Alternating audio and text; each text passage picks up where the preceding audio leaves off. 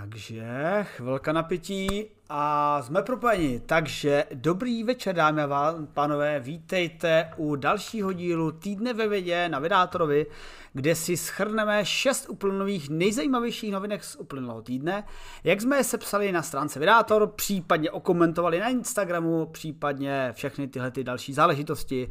A na to všechno nebudu samozřejmě sám, ale to až za vteřinku.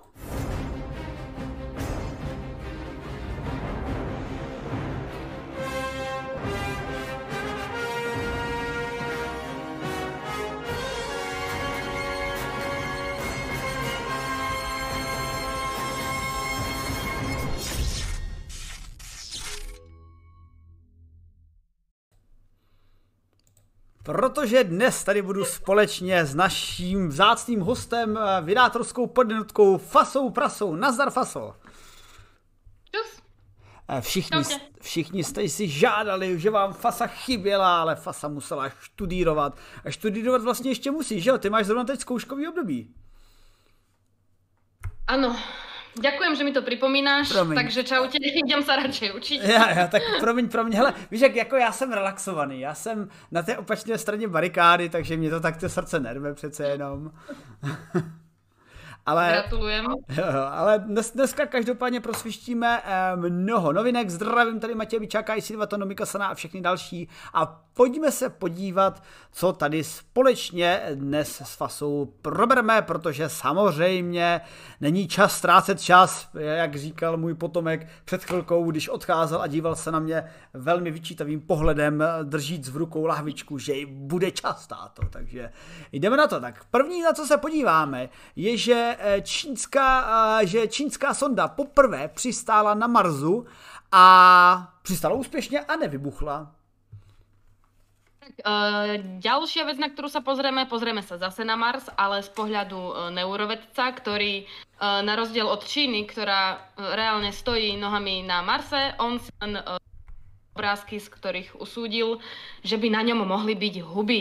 Nie a, sú. Mm ano, to, to, to, takových studií bych byl schopen taky vyprodukovat, ale v pohodě. Že jo. E, pak se podíváme samozřejmě na COVID, protože máme pozitivní, teda přesně eh, optimistické zprávy ohledně efektu očkování na jeho africkou mutaci, Což nás právě velmi zajímá, protože samozřejmě očkování probíhá po celém světě, i v České republice, ale defaultně bylo designováno na ty původní mutace, mezi čímž přišly mutace a mohlo by se Mohli bychom se bát, že ty mutace zhorší efektivitu očkování a jeho účinnost. Podíváme se, máme optimistické zprávy. Uh,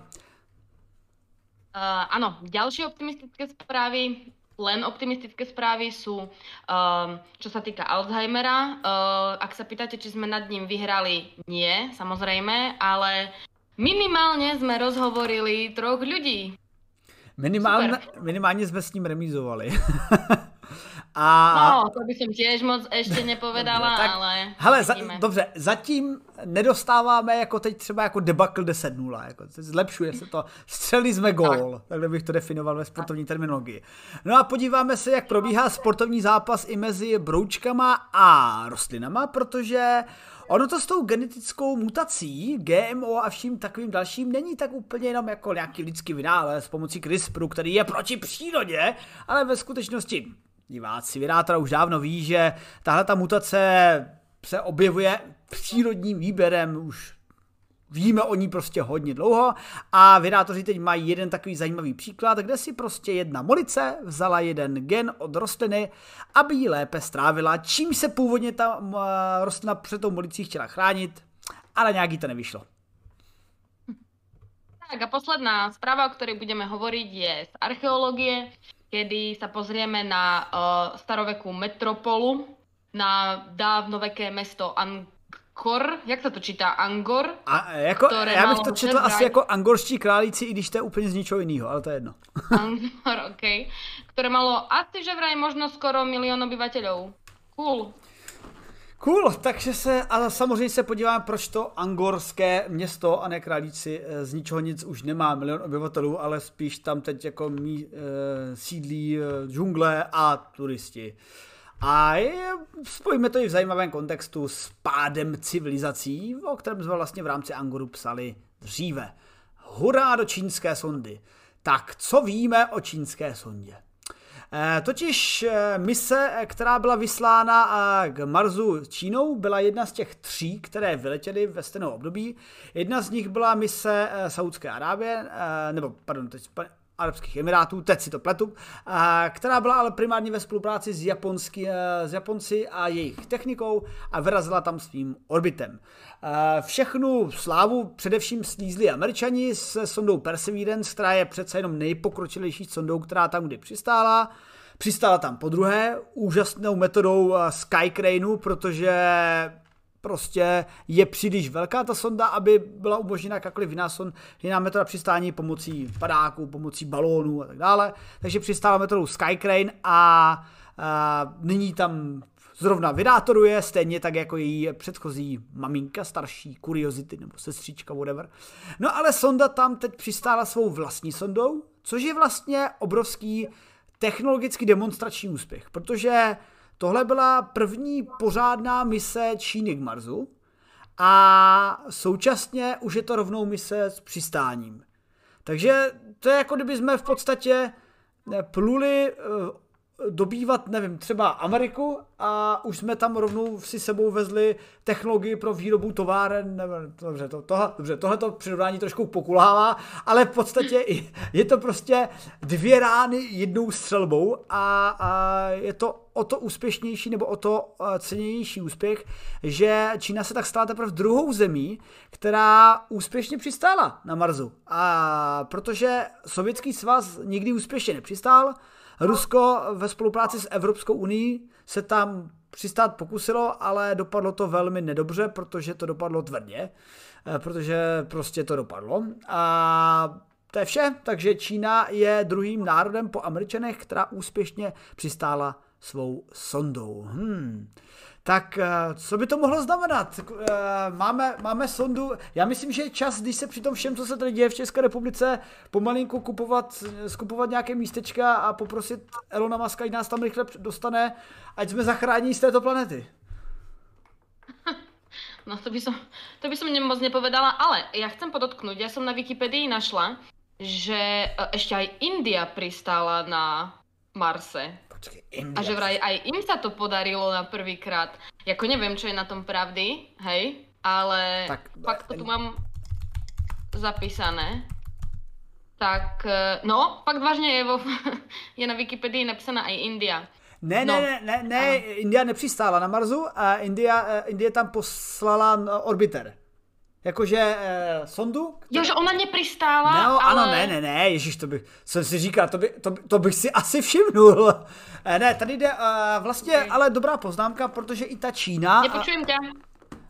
A, co pak se stalo? Vypadl. Uh, hele, ale minimálně, minimálně mě počujou internety, já se teda podívám ještě. Nějaký Ale jo, už, dobré. Jo, super, super. Asi, asi chyba spaní. Totiž uh, Indie tam poslala orbiter, který studuje atmosféru Marsu, stejně tak i Čína tam poslala orbiter, který studuje atmosféru jo, jo, Marsu. Ale k čínské misi byl připojený i lander a to je právě ten obrovský technologický skok, uh, který, umož, který prostě dokázal, že Čína má vesmírný svaly a taky to znamená, uh, sice Zlé hlasy tvrdí, že tahle sonda odpovídá technologicky něčemu, co tam američani posili v 70. letech. Na druhou stranu, když se díváme na to tempo, ze kterou Čína zrychluje nějaké rakety, nějaká vesmírná stanice, chvilku fungující na orbitě Země a teď tady máme, a pak měli jsme nefritového králíka na Marsu, na měsíci, který úspěšně přistál a nějakou dobu fungoval a teď máme sondu na Marsu, no jako s tímhletím tempem Eh, se můžeme těšit na mnohé. V současnosti Čína slibuje, že v roce 2030 by chtěla přistát se svými tajkonauty. Mimochodem, znáš ten pojem tajkonaut? Ne. Totiž to je o tom, že vlastně my, my známe, eh, my Slovani používáme kosmonauti, protože jako slovanský je vesmír kosmos, tak proto kosmonauti. No. Astronauti je američtí. Jo, jo, to vím, no a, ano, ano. a dle, dle Číňanů, jako v Čín, Číňani si přeložují, překladají vesmír jako tajko nebo něco takového, tak jsou prostě tajkonauti. Takže, takže originální název na to mají, ale budou to tajkonauští marzonauti asi velmi brzy. Jo, akože v roku 2030, hej, no hej, ja som čítala, že oni práve že nejak, než 2030 chcú už mať technológie, ktoré im pošlú tie vzorky z Marsu na Zem späť. Takže je to docela jakože veľký krok, že posielať vzorky z Marsu späť, to by som ešte pochopila, ale v roku 2030, že by tam už mali človeka. Jako... Tak hele, jako ono, ono to není... Číňania, pozri, Číňania sú všade. Jo, hele, jo. ono to není úplně... nečudujem, keď tam nejaký Číňan už teraz je. Takže asi im to aj verím. Možno len taja, vieš, možno v tom roku 2030 nejaký ten Číňan, Číňanček tam vyjde z nejakého toho šutriku. Ale neverím tomu. Možná to bude tak, že eh, ve skutečnosti tam přeletí další americká sonda a zjistí, že Číňani už tam postavili kompletní kopii Disneylandu a, že tam, a čekají na své první americké turisty. Presne, no. No ale jak No, říkáš. A jak říkáš o tom návratu těch vzorků, tak eh, to, o to se třeba bude snažit i Amerika především, protože sonda a Perseverance eh, eh, má plán návrat vzorků ne v rámci mise Perseverance, ale ona odebírá vzorky marťanské půdy a vlastně atmosféry, zarazí je, uzavře v takových eh, tubusech a ty tubusy pak možná příští sonda americká by měla pozbírat, nebo americko-evropská nějaká spolupráce by měla pozbírat a poslat zpátky k zemi. Takže eh, je to takový plán, který si pak říká, jako a proč to třeba, nevím, ne, nevyřeší ta další sonda úplně celý sama, že by si vzala vzorky a poslala zpátky. Primárně to proto, že očekává se, že na tom Marsu bude právě takhle živo, že možná Čína se ještě zaktivizuje, možná SpaceX začne útočit sama jako soukromá organizace a eh, je prý důležité zaznamenat dostatek vzorků a zaznamenat ten současný stav Marsu, než bychom ho třeba zřádili životem, protože to přece nechceme, aby na Marsu byl život, že jo? No, protože ho chceme tam najít ten originální. Mhm. No, tak to by ma ani nenapadlo, ale som sa stala aj e, skrz e, tú čínsku e, vec momentálne, ktorá není len ten lander, ale aj rover, že jo, a že vraj ten rover tiež má zbierať, presne ako hovoríš tie vzory, ktoré následne potom v tom roku 2030 nejakým... No vieš, ak možno, ja neviem, mo- nedohodli sa náhodou oni, že, že všetky sondy budú zbierať. No, Víš, ale to, to to? To bych upřímně si nemyslel, že zrovna v nějakém, eh, eh, v takovéhle výzkumu bude spolupracovat právě Čína a Amerika, protože je to zrovna politicky spolu teď úplně nekamarádí a jde především o to, že Čína se nezapojila ani do plánu na vybudování nové vesmírné stanice eh, po- poblíž, eh, poblíž měsíce, která bude Gateway, Deep Space Gateway, vždycky zapomenu jméno, ono se to furt měnilo. A Čína si právě chce postavit vlastní stanici a chce dělat vlastní program a chce ukázat, že prostě na to má sama. A chtěla to i předtím, než se tak úplně podělali ty jejich vztahy s Američanama, ale uh, předpokládám, že i v rámci Marsu si chtějí dokázat, uh, že na to mají sami, což zase na druhou stranu je hec dobrý, protože uh, naši předkové, naši rodičové a prarodičové v 60., 70., 80. letech měli to štěstí? No, dobře, to je blbý slovo. Ale to, že zažili ten kosmický závod, a kdy se v dvě velmoci hecovali a díky tomu to bylo nabustováno, díky tomu se přistalo na měsíci, byly stanice, raketoplány a tak dále. Ale dneska není úplně Amerika hecována, takže vlastně Číno, jen hecuj, jen hecuj, protože jinak se tam ta Amerika nedostane. Ale myslíš, ja neviem, ja som asi stále tak nejak ináč na to pozerám a stále si myslím, že keď sa budeme všetci držať za ručičky, tak nám to pôjde lepšie, takže keby sme si práve že vymieniali tie A- informácie, ja neviem, sorry, ale vo vede by sa to pak šerovať. Hele, já vím, jak to myslíš, ano, a ta, takhle funguje věda, že když se budeme držet za ručičky, všechno fungovat bude, ale a, a, hele, v kosmickém výzkumu to fungovalo od dob pádu Sovětského svazu do víceméně teď, ale už i Rusové mají problém hlavně dodávat všechno včas, další moduly eh, ISS. Ale ještě než budeme pokračovat, eh, zdravím tady všechny od Martina Roty, díky Martine za raid, vidím, že vás tady přibylo, takže vítejte na kanálu Vydátora, vy, kteří jste tady poprvé, vy, kteří už jste tady starými dobrými hosty, tak vítejte také samozřejmě a zrovna probíráme 6 novinek z uplynulého týdne. Podíváme se na to dnes s dnešním hostem Fasou Prasou, naší podjednotkou eh, studentkou jakéhože to oboru, abych to nepopletl? Organika. Organika. Hele, dobře. Já. Tak když, když, seš, když seš u té organiky, tak mi řekni, jak se to má s uh, organikou v druhé novince na Marsu. Uh, našli jsme tam houby, nebo ne? Ne, ale môžeme, sa, môžeme stále zostať pri tejto prvej. Veď my sme nepovedali, čo on bude chcieť ako robiť. Že jako, o, o čomu tam ide. Tomu, no dobře, tomu. tak, tak so, sondě, hele, tahle ta sonda je primárně, eh, ona je jakoby vědecká, ale také je to spíš ten technologický demonstrátor, že to zvládne. Je to podobně jako Ingenuity, je. že ta byla technologický demonstrátor, že dokáže lítat eh, v marzovské atmosféře. Tahle ta sonda teda dokázala přistat, ale samozřejmě má nějaký vědecký nástroje a jedním z nich je radar, který může penetrovat až do hloubky 100 metrů. Přesně tak a zjišťovat právě geologické vrstvy. Jako ne, není to žádná sonda, která by nám řekla, a Ježišmara, našli jsme život a něco, něco, něco. E, víc hledání životu se měla věnovat sonda ExoMars, která právě nedosondovala do Marsu. A, a takže musíme si počkat na další sondy. Samozřejmě nějaké informace by měly dodat i, uh, i Perseverance, nicméně tahle ta sonda teda má radar, aby studovala geologii Marsu do hloubky 100 metrů plus minus autobus, podle hustoty. No práve, a to je strašne cool, hej, ona ti povie tú históriu, tú geologickú históriu, takže mm, môže tam nájsť aj vodu, bla bla bla. No však voda sa tam už síce akože našla, ale môže o tom podať si. Ja som napríklad si čítala dneska, že uh, skrz tú vodu práve na tom Marze, tak uh, uh, mňa ho, hodne ako zaujímavé, ako oni um, ja neviem, uh, kedy tam tá voda bola naposledy, čo sa týka povrchu, dajme tomu, hej? Hele, to se, to se, a to se mluví nějaký jako 4 miliardy let, jakože hodně dávno, ale, ale prokazatelně tam byla, to byla zase jedna starší novinka, co jsme měli? Jo, jo, jo, to jo, no. A oni tam hovorili o nejakých, o nejakých šutroch, nejakých florečnanoch vyslovene, e, na základe ktorých sú oni schopní povedať, že mm, tá voda tam nebola minimálne nejakých 600 miliónov rokov, dajme tom danom území, hej. A to je strašne zaujímavé. Mi to príde, že oni na základe tých šutrov, to teraz ako neviem jak, uh, sú schopní práve to povedať, že tam tá voda nebola, pretože keby bola, tak tie šutre by tam neboli, uh, respektíve by tam boli v inej forme. Hej, no a, a toto oni tiež idú študovať, takže ja ako sa nečudujem, že každá jedna tá sonda podstate docela podobné tie um, nástroje na skúmanie či povrchu alebo atmosféry, hej, čo je tiež, každá, každá jedna tá sonda má atmosféru.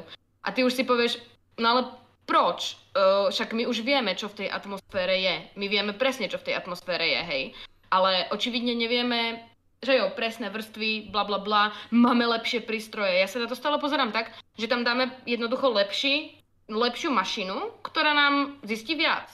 Hej, že síce ten základ už máme podchytený, ale môžeme vedieť viac a viac. Cool. No. Takže do toho. Já ještě eh, díky Kubusaurusi za eh, připomenutí, já ještě doplním, abych zase nebyl na tu Čínu tak jako úplně hej, eh, kon, v kontextu kooperace či neokooperace, protože eh, jako ona tam eh, mezinárodní kooperace celkem je, jenom teda ne konkrétně s Američany, protože na misi spolupracuje Čína a s argentinskou civilní agenturou CONAE, která pomáhá s příjmem dat pomocí sledová, své sledovací stanice. Využívá se i komunikační síť ESA, která s, tím, eh, teda, s Čínou v tomhle spolupracuje a francouzský ústav pro výzkum v astrofyzice a paleontologii v Toulouse eh, spolupracuje přímo na výrobu toho vozítka, a pro který vyrobil nějaký kalibrační cíl podobný, jako se nachází na roveru Curiosity a Rakušani a její organizace pro výzkum, podporu výzkum inovací v oblasti aplikovaného výzkumu přispěl při vývoji magnetronu instalovaném na čínském orbiteru. A mimochodem na argentinském krytu zase bylo kromě eh, logy, eh, loga Evropské kosmické agentury i francouzská, argentinská a rakouská organizace, které jsou zapojené do výzkumu. Takže eh, není tam sice Amerika, ale nějaká spolupráce tam je, protože eh, přiznejme si v tomhle politickém rozložení světa Čína se chce ukázat, eh, že je schopná být jako, ne, možná ne minimálně, ale dokonce překonat i americký, uh, americké snahy, protože jde vidět, že američani nemají úplně motivaci, uh, už NASA rozhodně nemá tak velké rozpočty a na druhou stranu takováhle čínská inspirace se jim může hodit, protože jako mě to vůbec nevadí, jako, že, že tam bude, as, aspoň se hecou, tak, tak tam nebudou prostě astronauti ani kosmonauti, tak tam budou tajkonauti, vesmír už rudý je, tak co? Ještě tak blbě. Nice, dobře si to povedal. Já tady ještě hodím animaci toho, jak měla přistávat. No a zatím mi řekni, prosím tě, eh, co víš o, o tom, že ne asi úplně sondy, ani z pozorování, ani žádný naše vozítka, eh, ale spíše z fotek, prý jeden vědec eh, zjistil, že na Marsu rostou houby. Uh, no počkej, to tu najprv nakliknem. Ale zase moja odpoveď je, uh, nenašiel. Nie, tak už len, hej, mňa toto strašne baví, keď uh, hocikto sa baví o hociakom výskume a, a nakoniec z neho vyjde, že uh, nejaký uh, politológ uh, povedal, že evolúcia nie je pravda. Hej? A teraz ty sa tak nad tým zamyslíš, aha, OK, a čo tak o tom on môže vedieť?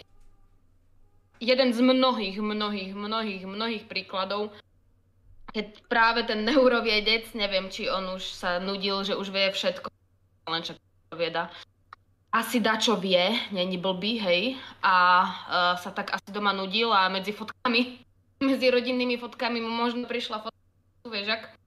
A tak sa pozrel na to, hm, OK, to vyzerá jak niečo, čo mám v kúpeľke, tak, hm, napíšem o tom štúdiu tak samozrejme tú prvú štúdiu, ktorú napísal podobnú, že jo, aspoň tak som pochopila, tak neskôr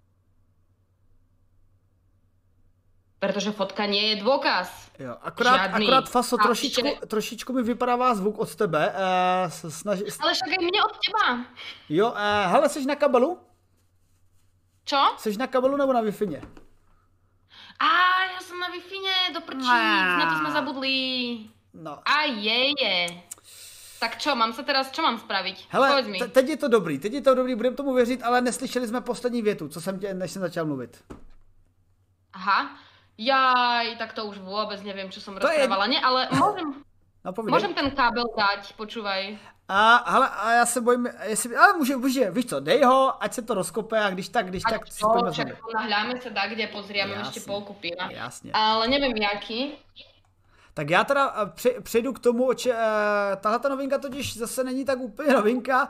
Ona je o tom, že pomocí veřejně dostupných obrázků tento konkrétní neurovědec Joseph Gabriel eh, nabil dojmu, že jednoznačně ty objekty, které na tom obrázku jsou pozorovatelné, jsou houby.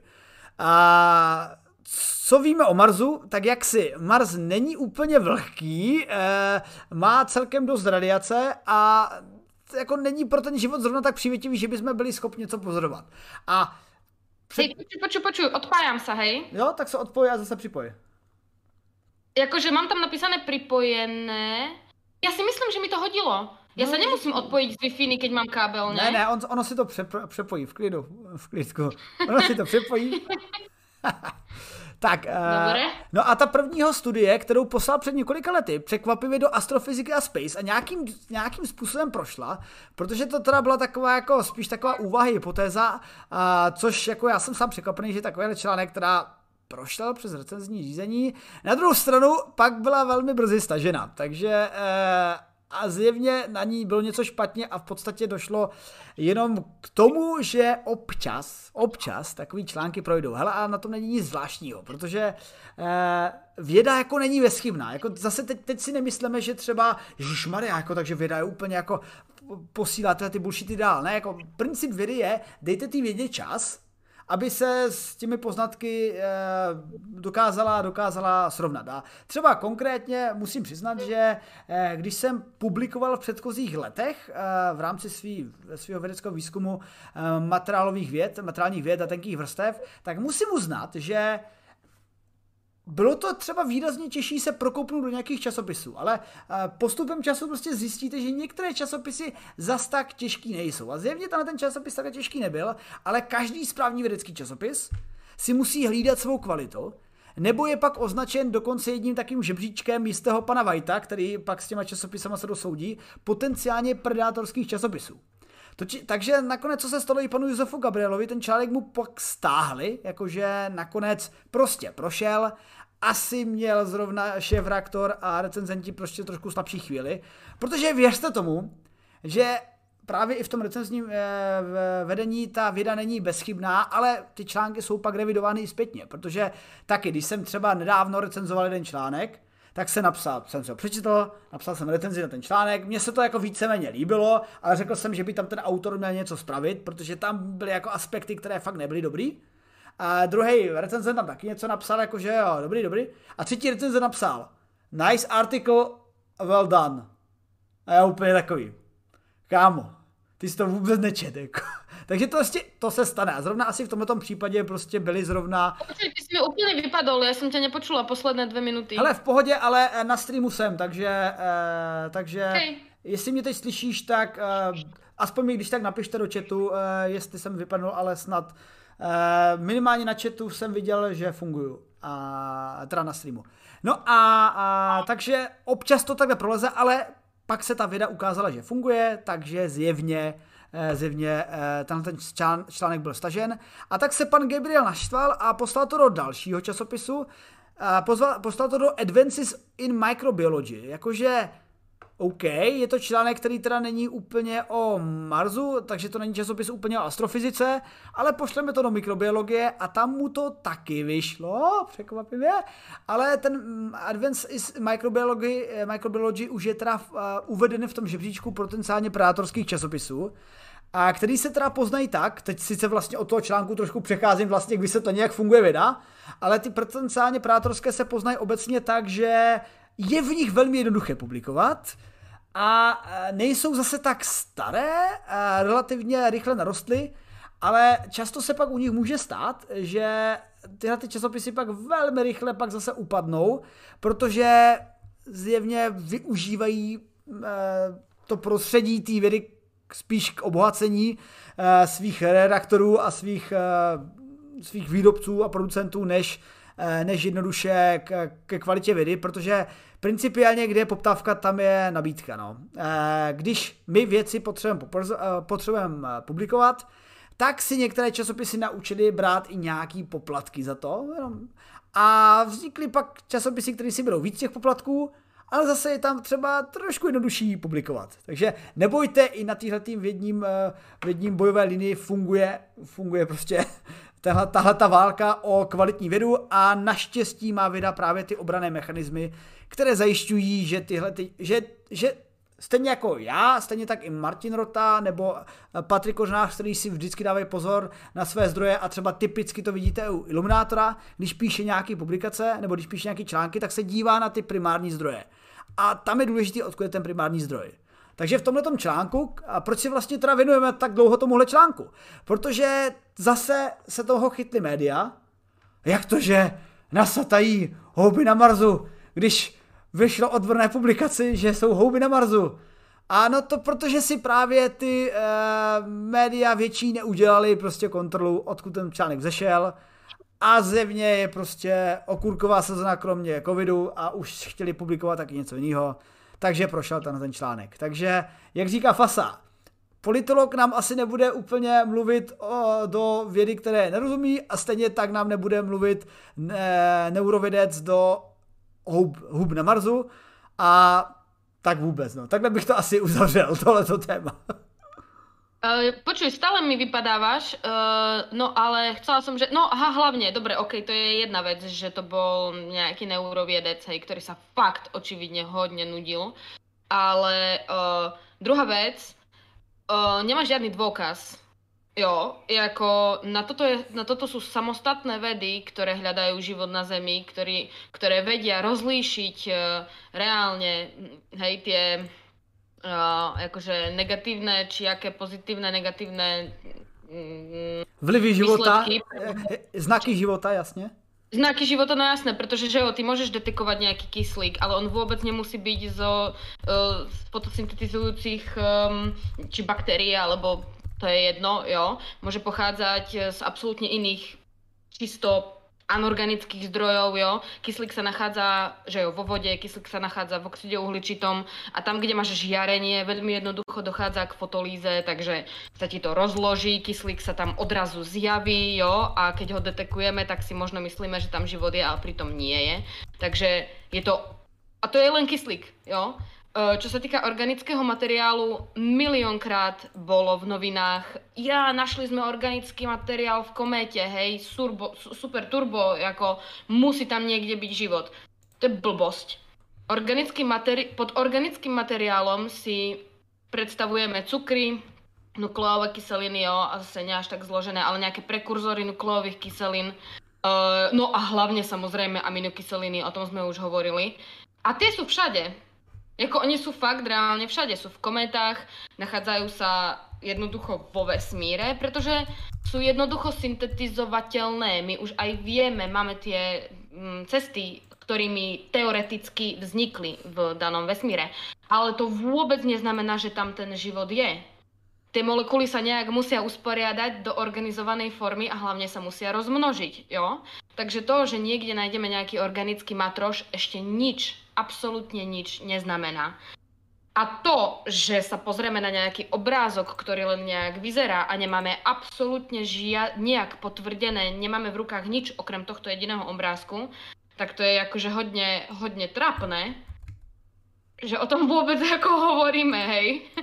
A jak hovoríš, že to vôbec prešlo tými recenzentami, pretože jako jak sa to mohlo proste stať, jako... hej. Tomáš, mne to, ja keď som toto videla, úplne hneď mi to pripomenulo uh, takéto, videl som Ježiša na ryti psa, vieš, ne? Alebo na touste, ne? Tak, wow, ako Ježiš existuje, pretože sa mi zjavil na touste, alebo rozumíš? Hej, no... Jsem si teď představil, jestli, jestli, jestli, na, jsem si představil, jestli Ozzy Osbourne viděl tehdy Ježíše na řidi svého pejska, když to byla ta slavná cena, to nic, len taká vsuvka.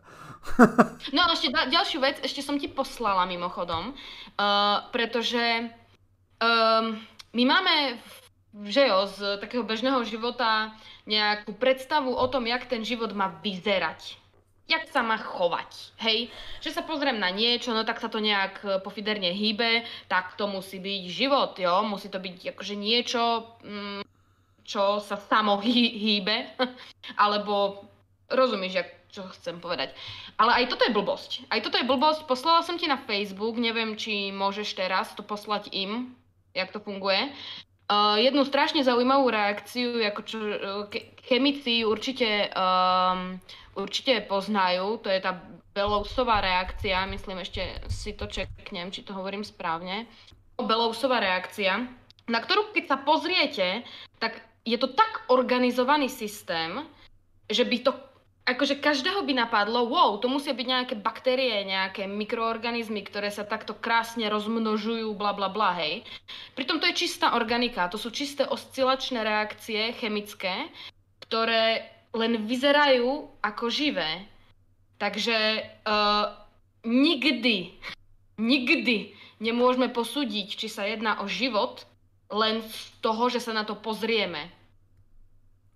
Jasne. To, to... Jako ja si myslím, že toto by došlo každému racionálne rozmýšľajúcemu človeku. Ale Pr- prostě, oh, hele, občas se, v, občas se v rámci vědy udělá i takováhle bota, ale naštěstí, jak jsem říkal, ta věda se s tím letím vyrovnala, ta, ta publikace byla stažena a ta druhá publikace možná i bude brzy stažena i z tohohle prátorského časopisu, protože oni i ty prátorsk, potenciálně prátorského časopisy si pak jako taky dávají pozor, protože jinak by vlastně eh, ono, ono je tam vlastně někdy takový zajímavý efekt, že vlastně ty potenciálně prátelské časopisy se potom obvinění, kdy je to u nich jednoduché publikovat, pak eh, stávají jako silně neprátorskými, protože ty si fakt jako začnou dávat pozor na to, aby eh, se z toho žebříčku dostali a aby eh, si dali pozor na další takovýhle boty, takže jako ten systém ochrany v tomhle funguje. Jak jsi mluvila o těch projevech života? No jasně, tak jako co jsou projevy života? Je virus živej, nebo je to vlastně virus jenom DNA? Jako, je, je tam jistá taková jako uh, úplně uh, trošku neúplně jasná dělící linka a dovedeme si představit, že prostě uh, musí život by měl mít nějaký metabolismus, jako nějakou schopnost látkové výměny a tak fungovat, ale někdy to, co se děje třeba v nějaký skup, Petriho myce, nebo to, co se děje v nějakým, nevím, jako nějaký kaluži, tak může být prostě jenom přirozená chemická reakce, že prostě dojde k změně jedné sloučení v druhou a pak třeba posvítí víc slunce a tak se ta chemie zase začne protože dostane energetický kopanec, mění dál, nebo tam nakape trošku vody z deště, takže se to zředí a dojde změně koncentrací a zase jako nastává zpětný efekt. A takovýhle jevy známe i z geologie, i z chemie. Takže jako ten život eh, říkám, není tam jasná dělící linka a samozřejmě dodnes nevíme, kdy došlo z chemických neživotů najdou k tomu životu. Jako furt se čeká, jako kdy tomu došlo. Ale počúvaj. Pojdej. Mám, ja som si ešte prichystala jednu vec, presne som si myslela, že o tom budeme hovoriť, tak ešte im tam pošli, ak môžeš, tak ti posielam ďalší link. A to je uh, človek, je to Čech mimochodom, jeden z tých, ktorý tam uh, hovorí, ja si presne nájdem jeho meno, počkaj, počkaj, počkaj. Volá sa pán Jiří Šponer, on sa venuje presne tomuto uh, počiatku života vlastne. Mm-hmm. Je mhm. to jeden z najlepších vedcov u nás v Česku a táto prezentácia je fakt nádherne vysvetľuje presne to, o čom sa my tu teraz bavíme. Uh, ako, uh, jako, jak, jaké organické, jaký organický materiál sa nachádza vo, vo vesmíre, kde sa nachádza, uh, kedy ten organický materiál považujeme za organický materiál, jo, respektíve by sme ho už mohli považovať za nejakú detekciu života a kedy nie. No, doteraz v podstate sme nič také nedetekovali ako reálny život, len tie organické molekuly, čo ešte, jak, jo, znovu pripomínam, nie je život. Takže, um, no a krásne tam práve vysvetľuje toto, čo aj ja som hovorila. Um, uh, tie hypotézy, ako uh, tieto prvotné organické molekuly dali dokopy a jak ty hovoríš, jo, už vytvorili nejaký um, organizovaný systém s metabolizmom, čo je práve tá výmena uh, či energie alebo mm, reálneho materiálu s okolím a hlavne sa musí že rozmnožiť. No, takže netre, nestačí len ten metabolizmus, uh, nestačí len to, že by to niečo robilo, to sa musí rozmnožovať a musí uh, byť, to ešte byť aj schopné uh, sa meniť prispôsobovať tomu prostrediu, hej, pretože Hele, líbí se, mi, líbí se mi reakce a reakce v chatu, že je, je, život byl stvořen kosmem a je fuk, jak si ho pojmenujeme, Bůh či jakoliv jinak. A život je akorát složitá forma chemických reakcí a neglorifikujeme si ho zbytečně. No tak hele, jako zase na druhou stranu, eh, dejme tomu životu jako ocenění, protože díky životu teď tady jako já streamuju s Fasou a vy teď se jako díváte, takže to jako zase není tak úplně neúspěšná chemická reakce, to je jako nutno poznamenat. Ne, víš čo, vo v vo v tej, uh, v tej prezentácii myslím, že život uh, definovali ako um, štádium hmoty. Vývoj, ako jedno z vývoja, š, jeden z, z kurňa, vieš, čo chcem povedať, uh, štádium vývoja hmoty. Tak. Okay. A to je cool, to je hodně cool, hej. Dala si to dobře, pokračuj. Takže, no, jako já se na ten život pozerám právě tak, že je nevyhnutný v určitých podmienkach ak má východzí materiál, hej. Tak to a zatím předpokládáme, že ten výchozí materiál je uhlík, eh, tekutá voda a správná teplota a Nemusí energie. byť voda. Pozor na to, napríklad presne pán Šponer ktorý keď to takedy bude pozerať, určite verím, že sa ku tomu dostane, tak ho strašne pozdravujem, určite si ma nepamätá, bolo som u neho na blokových prezentáciách, ale nie, fakt Ty sa nedáš zapomenout. No, tak on práve tam aj uh, vysvetľuje, ako my si myslíme, že uh, na vznik života treba vodu. A uh, není to pravda, pretože práve, že voda, uh, keď sa pozriete na všetky, ale to už je akože fakt už určitý level chemie. Keď sa pozriete na tie organické molekuly, tak oni práve že e, nechcú vodu. nechcú až tak veľa vody, pretože sa rozložia. Takže on tam e, podáva hypotézy, že život vznikol práve v, jak keby hlin, nie hline, hlina vtedy neexistovala, ale v nejakých šutroch, jo? Šutry boli vždy. jo, šutry sú, šutre sú všade a, a všade vždy budú. Takže keď máte nejaký um, kremikový materiál, tak ono to mohlo slúžiť aj jak, alebo hliníkový, protože hliník a kremik, že jo, sa nachádza po väčšine v tých našich terestriálnych planétách, to nemůžeš poprieť. Jo, já, já už vím, kam míříš, Fasa, ať se zase úplně nezamotáme, protože ještě máme čtyři novinky na to. Ty míříš za jakoby možností života na jiné bázi, než na uhlíkové bázi. Nie, nie, nie, nie, nie, nie, nie, nie, nie, nie, nie, nie, nie, nie. Nie, ty okay. si hovoril, že na život práve je treba vodu a netvrdím to ja, ale sú tie hypotézy, ktoré hovoria, že mm-hmm. to nie je až tak pravda. Nepo, nemusí to byť vyslovene v pohári vody, nie, že nemusí. Určite to tak neprebiehalo, pretože zase opakujem, tie organické molekuly nemajú radi pure vodu. Jo, oni sa tam rozložia. Niektoré z nich sa po väčšine rozložia. Ja ako nebudem hovoriť konkrétne ktoré, pretože si to nepamätám. Nech si pozrú tú prezentáciu, je absolútne úžasná. Ale mrkne, mrkne, mm, poslali ale... sme do chatu. Říkám. Jo, aha, dobre. Ale uh, jako ten uh, hliníkový alebo kremikový matroš, ktorý tam okolo bol, tak mohol práve slúžiť aj jak katalizátor reakcií, jo? Takže tam mohol vzniknúť nejaký ten život, ktorý následne jako využíval tu vodu len jak médium, ale nemusí to byť pravda. Jako on, tam, on tam rozpráva, že pure voda v podstate určite nebola miestom vzniku tých eh, zložitých organizovaných eh, foriem.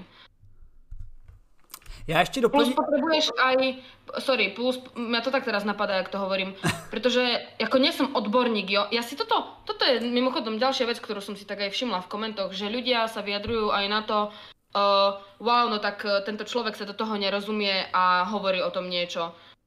Mm, to nie sú, to sú len moje názory, ja sa do toho tiež nerozumiem. Ja tu na ne, ne, ne, netvrdím, že toto, čo rozprávam, je pravda. To je len to, Hele, čo si... To, tohle bych, tohle bych třeba už nechal, tohle už bych třeba nechal na zhodnocení, ať se podívají i naši fanoušci na tu přednášku, kterou jsem dal do chatu. Já jenom doplním, že eh, samozřejmě ten život eh, z pohledu by mohl být eh, podle teorií mít i jako jiné báze než uhlíkové. No, Mluví se o třeba životu, který by mohl být na křemíkových bází, protože křemík je taky schopen vytvářet nějaké složitější struktury, silany, silanoly, ale zase vyžaduje určité, určitou stav teplotu, tlak. Eh, třeba často se mluví o Titanu, že ten by mohl být zajímavý, že ten by mohl nabízet život, jak ho neznáme, ale když se to statisticky sečte, tak stav, který je eh, stav, který potřebuje život, na který jsme vznikli my, který dostane k uhlíku a vody, a nějaká je ta blízkost hvězdy je prostě pravděpodobnější, než právě pro vznik eh, toho jiného typu života a určitě je stabilnější právě ty naše parametry než ty parametry pro toho křemíkového života. E, na to je úplně super rozhovor, jsme na to měli kdysi s Julí Novákovou, kterou mnozí z vás hardcore geeků znají jako autorku sci-fi, ale ona je také astrobioložka a, a při rozhovoru tam velmi uh, schrnula v těch 15 minutách, dokázala schrnout neuvěřitelně moc informací o tom, jak se vlastně současná věda dívá na eh, možný život na Marsu, na možné jeho důkazy po nějakých e, nálezech něčeho, co vypadalo jako staré pozůstatky schránek něčeho, anebo taky to mohlo být jenom přírodní růst krystalů. A také mluví právě e, o tom, jak se věda dívá na ty možné jiné typy života na jiné než uhlíkové bázi. Takže tohleto video si určitě dejte, je úplně boží. A mm. jestli ještě e, máš k tomu nějakou větičku, tak ji vyhoď no. a pojďme pomalinku k dalšímu tématu, protože to Jasne. potřebujeme posunout. Ja len, že no už len mm, jako logický pohled na to, tak my máme ten život v rukách, my vieme, uh, čo hľadať Takže ako náhle začneme hľadať život, o ktorom nevieme nič, jak napríklad na tej kremikovej bázi, tak my ani nevieme, na čo sa pozerať, jo? A teraz sa bavíme o hm, miliardách kilometrů Jasně, ta, ta, tak tady jako nevíme, na co se pozerat. Eh, je to o tom jako, že život, to, to jsou taky život na křemíkové bázi. Tak bychom asi čekali, že ten život na křemíkové bázi bude mít vlastní funkci metabolismu, vlastní rozmnožování, ale třeba teď to bych pak řekl, no jo, ale třeba na křemíkové bázi nám rostou křemíkové krystaly. A to není život, že jo, to je jenom prostě růst krystalů. A takže jako měl by život na křemíkové bázi stejný projevy jako ten uhlíkový život? To je to, co nevieme. A práve preto hovorím, co? no presne. A práve preto hovorím, že to, chápeš, pozerať sa na ten život niekde, uh, akože ja by som skôr stavila hľadať život na tejto bázi, na jakého máme my, pretože viem, na čo, viem, čo hľadať. Kdežto hľadať život, o ktorom ani neviem, jak by mal fungovat. Jako je to možnost, co se chemii týká. A, a, jak řekl, a, jak řekl, a jak řekl Petr K., protože oni i antici úplně uh, ze Stargate nesplňují uh, definici života, protože jsou to jenom pohybující se uh, energetické koule, nebo spíš jenom takové uh, bez fyzické schránky, které dokáží ovlivnit uh, generace lidí, goulů a tak vůbec. No, každopádně pojďme brknout na další novinku, protože další novinka je kohledně koronáče. A, ale je to ale pozitivní, teda přesně optimistická novinka, která nám říká, která říká, že studie, která byla provedena na konečně už jako větším vzorku lidí, nebyla to teda nějaká jako eh, laboratorní studie, ale skutečně studie, která zpětně analyzovala očkování na velké množství eh, nemocničních pracovníků, eh, proběhla na 5000 5517 plně očkovaných a 757 neočkovaných zdravotnických pracovníků a týkala se vakcíny Moderna a ukázala, že překvapivě pozitivní, teda pardon, překvapivě optimistické výsledky, že eh, Moderna vakcína funguje i na jihoafrickou variantu u které jsme se právě zase dost obávali, že by na ně vakcíny fungovat nemusely, ty konkrétní, a, ale ukazuje se, že Moderna má na ně sice o 20% menší účinnost, a, co se týče proti symptomatickému průběhu nemocí. Tedy jinými slovy, skolí vás to jak prase a budete ležet v posteli a úplně dead, tak a, je o 20% horší, ale není 90% a jenom 70% účinnost, ale furt má 70% účinnost. Takže eh, je to výrazně, výrazně optimistický výsledek a mezi tím, co vyšla takhle Moderna, tak i Pfizer došel eh, optimistických zpráv, že eh, i tohleto očkování se projevuje celkem dobře, že by mohlo mít dobré výsledky. A takže je tu jistá naděje, že současné očkování by bylo schopno ochránit nás i proti tomu, co se, co se na nás valí, jak z Jižní Afriky, tak z Indie. Samozřejmě ten výzkum byl teda proveden na jihoafrické variantě. Na druhou stranu, oni ty mutace se projevují jako víceméně podobně. Proto, aby byly jako větší infekčnost, potažmo, a potažmo jednodušší eh, nebo větší odolnost proti, proti těm látkám. Takže snad to jako uvádí, eh, uvádí na myšlenku, že by mohli i proti těm dalším variantám působit, ale nic to teda nemění na plánech, eh, že už se samozřejmě dělá na variantách eh, na ty mutované kmeny, tak to, to říkám důsledně, protože samozřejmě by teď zase mohli lidi říct, a jak to, že, jak to, že máme tak rychle vakcíny i na ty mutace, když přece ty jsou tady jenom chvilku.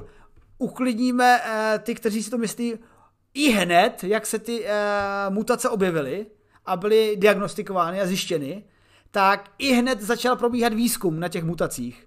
A velmi intenzivně a dobře placený výzkum. A ten výzkum už běží a je v celkem pokročilé fázi e, testů. A dokonce, teď nechci kecat který, ale jeden z, konkrétně jeden z těch e, vakcín, které už známe na trhu, už je ve formě, ten název té vakcíny jsem zapomněl, která, plus, a to už znamená, že dokonce už tahle ta vakcína prošla fází 2 až 3 svého klinického výzkumu.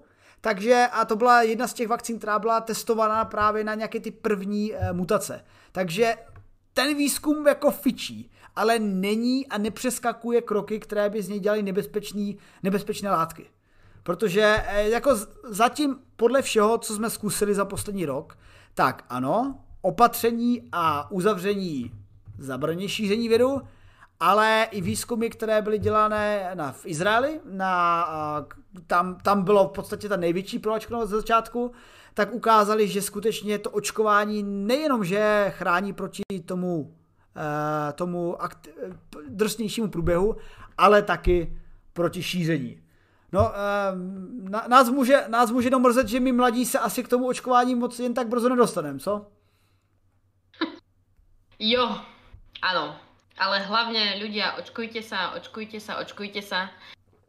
Keď budete mať možnosť, aby, aby sme nevytvárali ďalšie a ďalšie mutácie, jo? Pretože čím viac sa budeme očkovať, tým menšiu šancu ten vírus má sa zmutovať. Takže toto je strašne dôležité pochopiť. A to, že ďalšiu vec, čo som si akože všimla, že ľudia asi nemajú radi, uh, keď sa tak nejak negatívne uh, prezentuje názor na ľudí, ktorí uh, sú proti týmto veciam, jo? lenže od toho sme tu. Od toho sme tu, aby sme ukázali, že tá veda nie je zlá, že tej vedy sa nemajú báť, a že keď sa jej boja, tak je to len ich vlastná sprostosť a hlúposť a ne, ne, uh, neovplyvňujú tým len akože to, že my si myslíme, že sú tí ľudia ako blbí, ale napríklad čo sa týka očkovania, uh, presne toto spôsobujú tí, ktorí sa nechcú očkovať, tak ten vírus, dávajú šancu tomu vírusu sa množiť. A čím viac sa ten vírus množí, tým viac mutácií alebo mutantných svojich vlastných línií si vie vytvoriť. Takže do prdele. Áno, máme právo na to nadávať na tých ľudí, ktorí sú proti očkovaniu. Pretože to ohrozuje celú spoločnosť. Takže prečo by sme na nich nemohli nadávať? Já si myslím, že od toho jsme tu. Od toho jsme tu a jsme taky od toho, aby jsme dokázali, ukázali ty uh, fakta, když, když si na jednom rozhovoru uh, jsem, jsem se pobavil, uh, když Patrik Kořenář uh, mluvil o tom, co ho inspirovalo k tomu, aby udělal uh, fakta vítězí a o tom, aby točil uh, krátká i delší videa o tom, jak si to skutečně ty experimenty stojí, jak ty různé témata jako 5G a koronavirus a předtím prostě, nevím, mimozemšťani a střílející pyramidy a všechny tyhle ty šílenosti a jak funguje třeba elektromagnetické záření, tak tehdy Patrik říkal, že mm, jsem myslel, že začnu dělat videa, ukážu tam jasná fakta, pak tam jakože ano, nemůžou vás takhle ovlivňovat vlny a 5G internet, protože tady vidíte napsaný, jak funguje elektromagnetické záření a fakt vám ten mozek takhle neovlivňuje. Takže takhle tohle je z výsledků. A pak byl strašně šokovaný, když drtivá většina těch argumentů, které říká, že ve skutečnosti nás vlády chtějí ovládnout, pak jako když jim, si jim zkusil argumentovat nějakými tě, technickými detaily, tak zjistil, že oni vlastně ani vůbec neví, jak fungují vlny, jak jako funguje elektřina, jak funguje, jak fungují nemoce, tak jako pak, pak, pak v tom bodě už ty fakta, jako, bohužel fakta v současný mediální svět nezachrání. No presne tak. A presne toto mňa aj tiež napadlo, keďže hodne veľakrát aj sa stretnem s človekom, o, napríklad s jednou holkou som dokonca žila, ktorá verila, že svet je starý 4000 rokov, hej. A presne, ak sme sa bavili tam o, o tých hubách a o tom neuroviedcovi, tak ona mi ukázala jedno video vtedy na internete, kde presne vysvetľoval uh, evolúciu a to, že dinosaury žili spolu s ľuďmi, uh, nejaký ako historik, hej, ktorý s tým absolútne nemal nič spoločné. Uh, no a presne, akože jak uh, máš ty reagovať na tieto názory tých ľudí, je spýtať sa ich absolútne základné otázky. Základné otázky, presne, ja neviem, čo to je svetlo? Uh, jako, čo to vôbec ten život je, hej, a oni nemajú šajnu. Takže oni vlastne sami zistia, aha, uh, dobre, však ja vlastne o tom neviem nič. Takže keď na nich vyťahneš uh, nejak, ja nechcem povedať vedu, ale nejaké tie základy uh, z fyziky, alebo biológie, alebo chemie zo základnej školy, oni nemajú šajnu. Takže si myslím, že sami zistia, aha, asi by som sa na to nemal moc ozývať, pretože ja sa toho síce bojím, jak som napríklad tie furt tie vlny, bla bla bla, o čom budeme hovoriť aj teraz, hej. Um, ale neviem o tom ani kulové, jo. Takže to je presne to, čo hovorím, že by sa na určité veci určití ľudia ani vyjadrovať nemali. Keď no toho... jasně, ale to, to, to jako není o tom, že by se měli nebo neměli vyjadřovat, oni se k tomu vyjadřují. No dobré, to je to celá demokracia, blá, blá, blá, dobré. Budíš, nech se vyjadrují. Ale nech nějak neovlivňují ten chod. Mimochodem Petr Mašek, eh, který píše, že se bojí eh, jehel, eh, zatím jako se očkovat jinak než jehlami nedá, nicméně měli jsme to asi před měsícem, že se mluvilo o formě očkování podání ústy. Takže jako vyvíjí se některé varianty, ale Hele, jsme drsňáci. Podívejte se, co se týče jehel, má, má drahá teď čistě po porodu, to je taky vlastně zajímavé téma propojení, protože eh, AstraZeneca, a všichni si za, za začali bát, protože AstraZeneca měla nějaké 0,0001% eh, trombotických stavů, že vyvolávala trombózu. Pak se teda ukázalo, že ta trombóza byla konkrétně v, eh, v určité skupině lidí a to u žen něco mezi 18 a 50 lety, takže tedy v podstatě u uh, žen, které jsou fertilní, když to takhle řeknu, protože zrovna prostě v rámci jejich hormonů a genetiky byla jistá nicotná šance, že vytváří trombotické stavy. Ale pak bylo důležité si uvidět, a co třeba vytváří ještě větší pravděpodobnost trombotických stavů? Třeba těhotenství, protože právě ženy v šestí nedělí mají výrazně větší jako nástup k, a možnost dostat trombotický stav, což jsem třeba poznal já doma, že má drahá, když ji propustili z porodnice, tak eh, dostala frak, fraxiparin. Fraxiparin, injekce, že si měla píchat. A samozřejmě eh, já se nedivím, já bych si asi taky sám nedokázal píchnout žádnou injekci. Na druhou stranu jsem si říkal, přece já nemůžu píchnout injekci, pro boha. A pak jsem říkal, Jerone, jsi vědec, je to prostě vědecký experiment, vezmi si tady injekci, tak jsem, tak, taky jsem nakonec jí tam ty injekce pětkrát pichnul, ale... A, a, začalo, začalo tě to bavit, čo? No, tak jako člověk si aspoň nějak zapíchá v tom šest... A, v pohodě, nic, po, po, pojedeme dál, pojedeme dál. A, a každopádně ale díky... Náhodou, ale počkej, sú náhodou teraz tie inekcie už strašne, strašne tenulinké? Mňa teraz pichala na, uh, uh, na tetaniu, a já jsem to absolutně necítila. Hele, není, uh, uh, za, zatím pověz ještě něco k tomu covidu a já pro tu injekci jdu a ji rovnou ji ukážu. yes, dobré. No ale nie že ku covidu, ale čo som chcela ešte. Jo, aha, taká rada. Keď sa niečoho bojíte, že vás bude bolieť, tak uh, spravte niečo, čo vás bude bolieť ešte viac, ale nebojíte sa toho, hej? Tak napríklad nech vás niekto trepne po nohe, alebo po hlave, alebo Chápete, hej? Jakože vytvoriť nejakú inú bolesť, ktorá je jednoducho prístupná a nebojíte sa jej, že jo? A pak vás niekto pichne a uh, to. Ani o tom nebudete vedieť.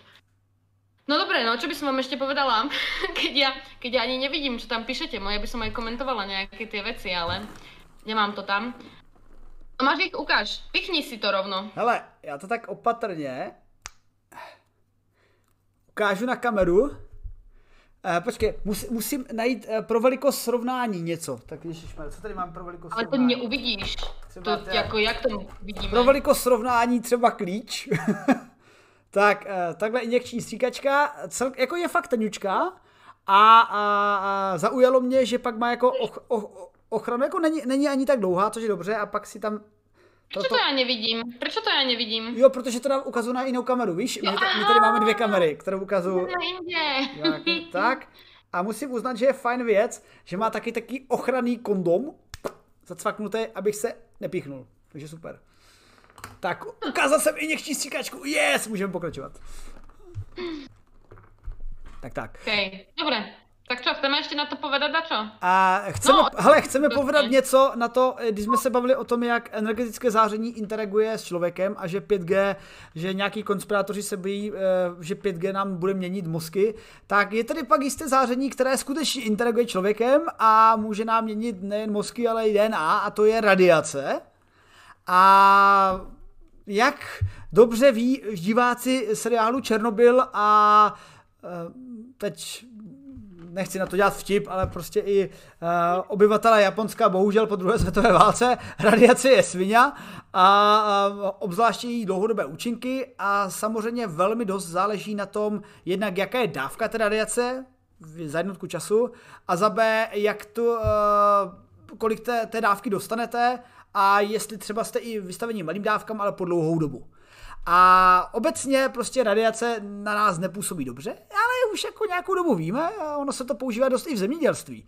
Protože před GMO byla uh, jiná modifikace uh, třeba zemědělských plodin a ta byla modifikace pomocí radiace, že se trošku ozařovaly jako rostliny, semínka a čekalo no, se, jestli třeba přijde... Tě, no, tě prerušiť? Ty stále hovoríš radiácia ale nebolo by vhodné to nejak špecifikovať, vieš, pretože radiácia, čo to je zase? Ľudia si to potom uh, začnú um, me, akože spojovať s elektromagnetickým žiarením, čo je svetlo, jo, rádiové vlny, mikrovlné vlny a to nie je nebezpečné. Takže treba jako fakt špecifikovať, že ta radiácia ide o ionizačné žiarenie, ne? Jo. Tak? A uh, to je len uh, aj keď počkaj, UV, UV není ionizačné žiarenie, ne? To by malo byť len rengenové žiarenie a gamma. Hele, hele jde, no, jde, o, jde jednak o ex, uh, může, záření, které jako je trošku energetičtější, má vliv excitační a má vliv ionizační. A třeba, třeba v onkologii se využívá toho ionizačního, ve kterém Eh, vykopne ten elektron z toho atomu, elektron se stane eh, neneutrálním iontem a to pak vytváří v rámci biologie nějaký radikály, OH radikály, Radikál. které pak ničí ty eh, DNA obzvláště u těch buněk, které prostě rostou. Cílem třeba onkologické radiace nebo onkologického ozařování je mířit především na ty samozřejmě rakovinové tvorné buňky, které mají jako větší tendenci růst a takže je taky více jim ubližuje ta radiace a ty radikály. A jsou i další vlivy. Jedna ta o rengenové No a to je rengenové a dál, ale pak jako můžeme mít jako i excitační, a což máme ve formě, že, že třeba když excitujete atom, tak vyskočí, ten elektron neulotí a nemáte ten ionizovaný, eh, ten iont, ale máte jenom prostě excitovaný atom, ale obvykle ten elektron pak spadne zpátky a vyzáří se nám zase nějaká další energie uh, skrze, foton, skrze no. foton. Ale v tomto případě, jestli se nepletu, se taky konalo, uh, jednalo o ionizační vliv. A uh, zajímavý na tomto výzkumu je, že tenhle výzkum vznikl úplně omylem, protože no já teda přečtu, eh, k čemu došlo. Že v roce 2016 si vydátoři v Kanadě povšimli zvláštního případu, že 81-letá stará pacientka, která už byla na paliativní péči, jinými slovy už v podstatě na dožití, tak eh, měla Alzheimera a přišla na vyšetření tomografem a po vyšetření se jí stav výrazně zlepšil. Tak oni udělali další vyšetření tomografem a její stav se zase zlepšil. A teď jako došlo jako k otázce, aha, nezlepšuje její stav právě to vyšetření tomografem, a tak se na to právě věci podívali. Ono, bohužel ten případ, příběh teda jako nemá úplně pozitivní výsledek, protože ta paní teda nakonec z paliativní PC byla propuštěna do mm, domova důchodců a že vypadala jako celkem v pohodě. Začala normálně i při Alzheimeru komunikovat ale pak zemřela v roce 2018, takže ale zjevně v tom období si ji udělalo lépe a takže se vydátoři pod vedením Jerryho Cutlera podívali vyzkoušet slabou radioterapii a tenhle ten výzkum teda neprobíhal na žádným velkým vzorku. Je to zase článek, jako rozhodně to není článek úrovně, o čem jsme se bavili o houbách na Marsu. Ale je to článek, který ukazuje zajímavé výsledky, nicméně na strašně malinkatým vzorku. Čtyřech pacientů, Eh, u kterých teda sledovali, eh, těhle pacienti měli už těžkou formu Alzheimerovy choroby a byli teda ozařováni eh, slabou, při slabou radio, procházeli slabou radioterapii a zjišťovala se, jestli se na nich teda to pozitivně taky projeví. No a aby ještě s touhletou studií to nebylo úplně tak jako pozitivní, tak uh, obecné, jako také obecné výsledky testů kognice neprokázaly teda zlepšení u těch čtyř pacientů, ale jejich rodiny reportovali, že se s nimi dá lépe mluvit a že to zlepšení tam teda je. Ale je to zase takový jako výzkum, no, chceme, chce to víc dát a rozhodně víc, víc eh, pacientů, kteří by byli sledováni, protože jak asi sama uznáš, tohle není ještě úplně prokazatelný výzkum.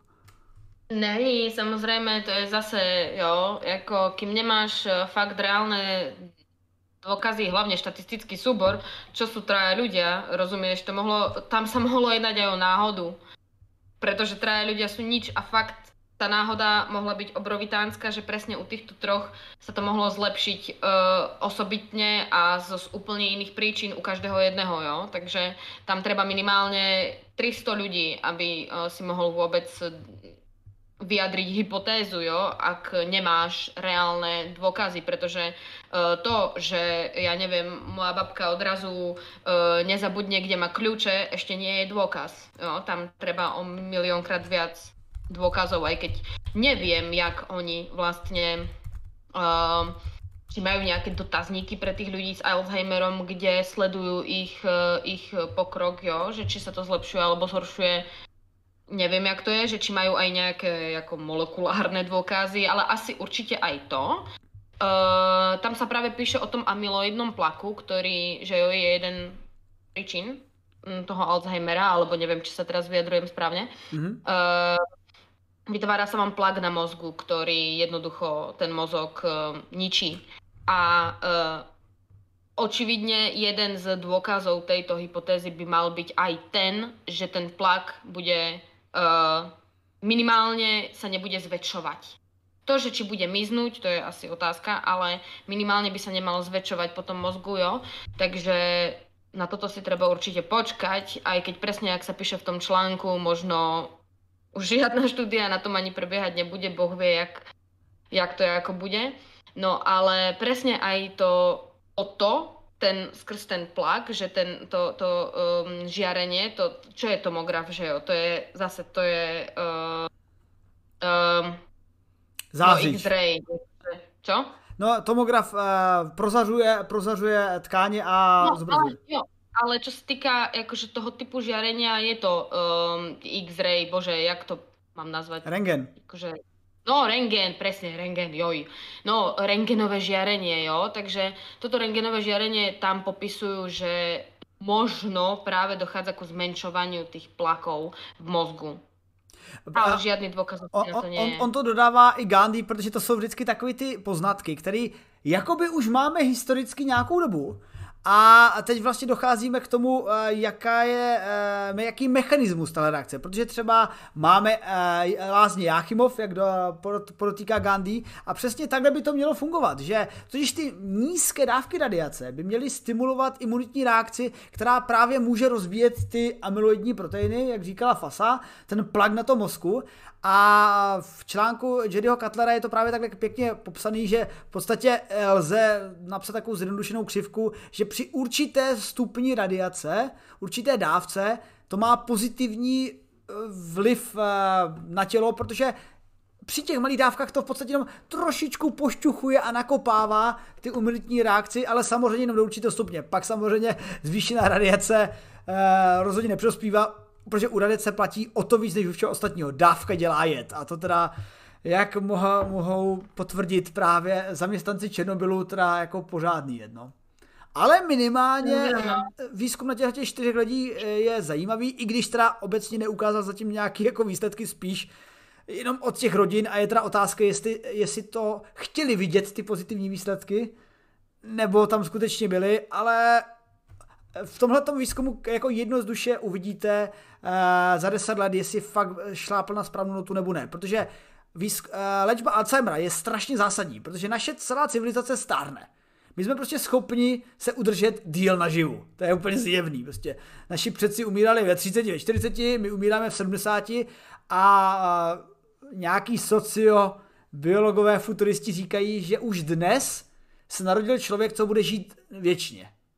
Jako já bych s tím ještě trošku polemizoval. Oh. Já bych s tím ještě polemizoval, ale říkám, to jenom dávám, jak jsem koupil. Takže zjevně si prodlužím svůj život. Ale čím díl budeme žít, tím máme větší pravděpodobnost, že chytneme raka, anebo že dostaneme Alzheimera. Prostě nemoci jednoznačným připojením na věk. Takže je to velmi důležitý výzkum, který se snaží proti tomu bojovat a udržet naše eh, těla krásně funkční, jako kdyby nám bylo 20. A takže vězte, že jestli do 10 let něco v tomto tématu objeví se a tenhle ten, tenhle ten výzkum, tahle ta linka se ukáže jako validní, tak určitě se o tom dozvíte, protože tohle by bylo jako dost velkolepý úspěch. Ale víš čo, na toho Alzheimera už jakože mám uh, skúsenosť. Uh, sú na to už dobré lieky a ako náhle sa to podchytí, a treba to od tých ľudí fakt sledovať, e, starších, tie náznaky toho Alzheimera a ak ho podchytíš hneď zo začiatku, to sa vôbec nemusí jo, strašne rýchlo jako, zhoršovať ten stav, ale môžeš ten stav udržať na úplne rovnakej hladine strašne veľa rokov. Takže prevencia, jo, to je zase dookola. Prevencia, prevencia, prevencia. Uh, to je úplne jedno, jak zdravý si, jak pekný si, jak neviem, jaký si. Uh, I tak, i tak z dňa na deň na teba môže hocičo prísť. A aj s tým mám fakt reálnu skúsenosť, keď uh, zdraví ľudia jednoducho behom strašne krátkej chvíli jo, sú schopní no jednoducho sa dostať do strašne zlých vecí, takže tá prevencia je strašne dôležitá. A stále sa kontrolovať, kontrolovať, kontrolovať, lebo lebo na všetko už máme, hej, aj, aj skrz tú rakovinu. My už máme cesty. Strašne veľa ľudí sa z rakoviny dostane, keď to zistia v prvopočiatkoch.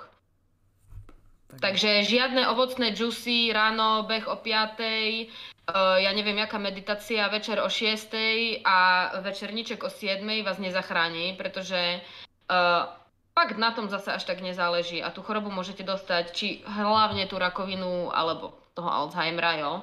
Aj keď ste fakt relatívne zdraví, takže prevencia.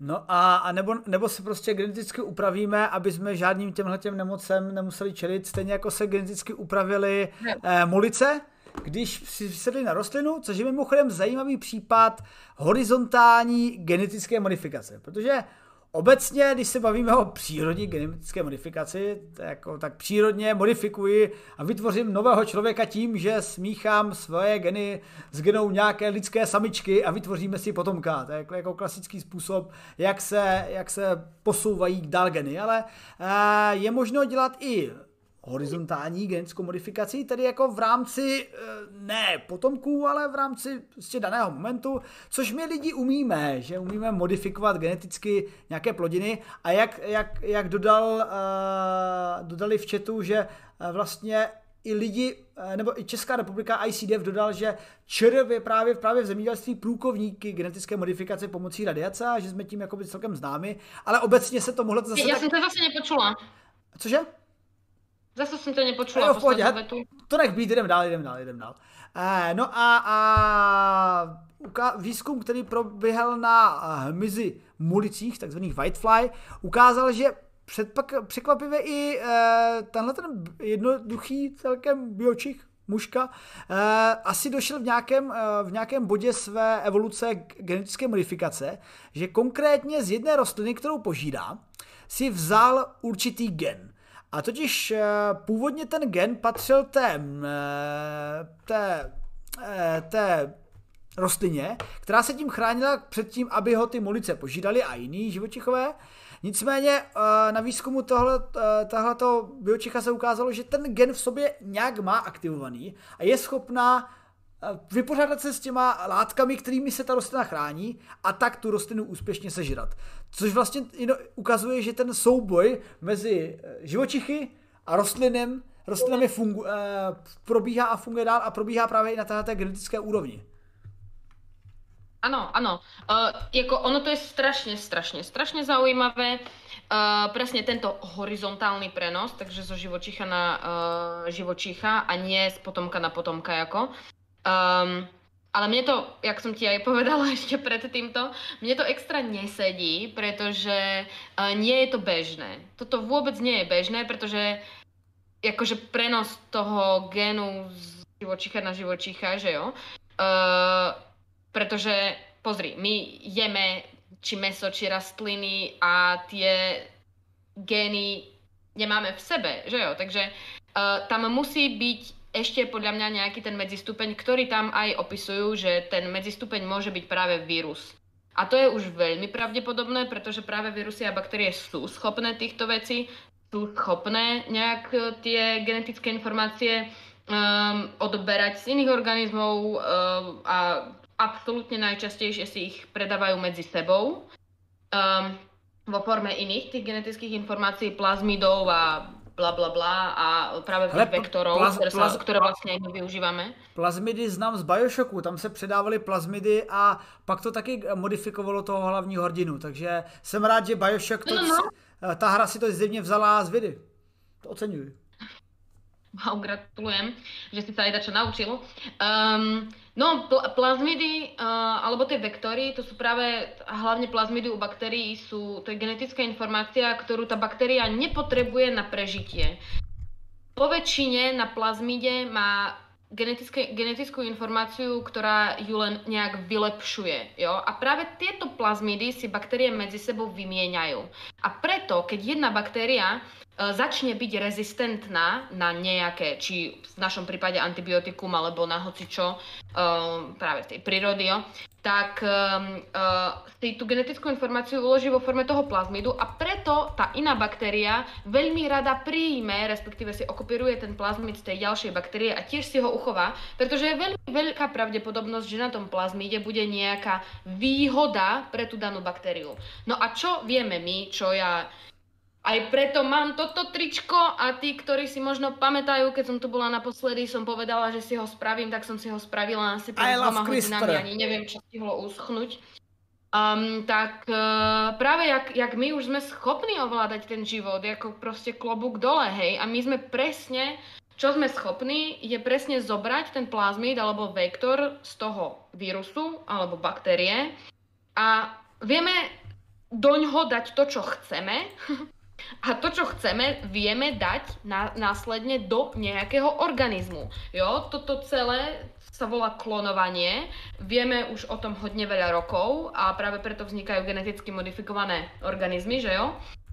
Ktoré sú hodne cool. Uh, my vieme ovládať život, proste ja neviem, čo na tom že ľuďom vadí.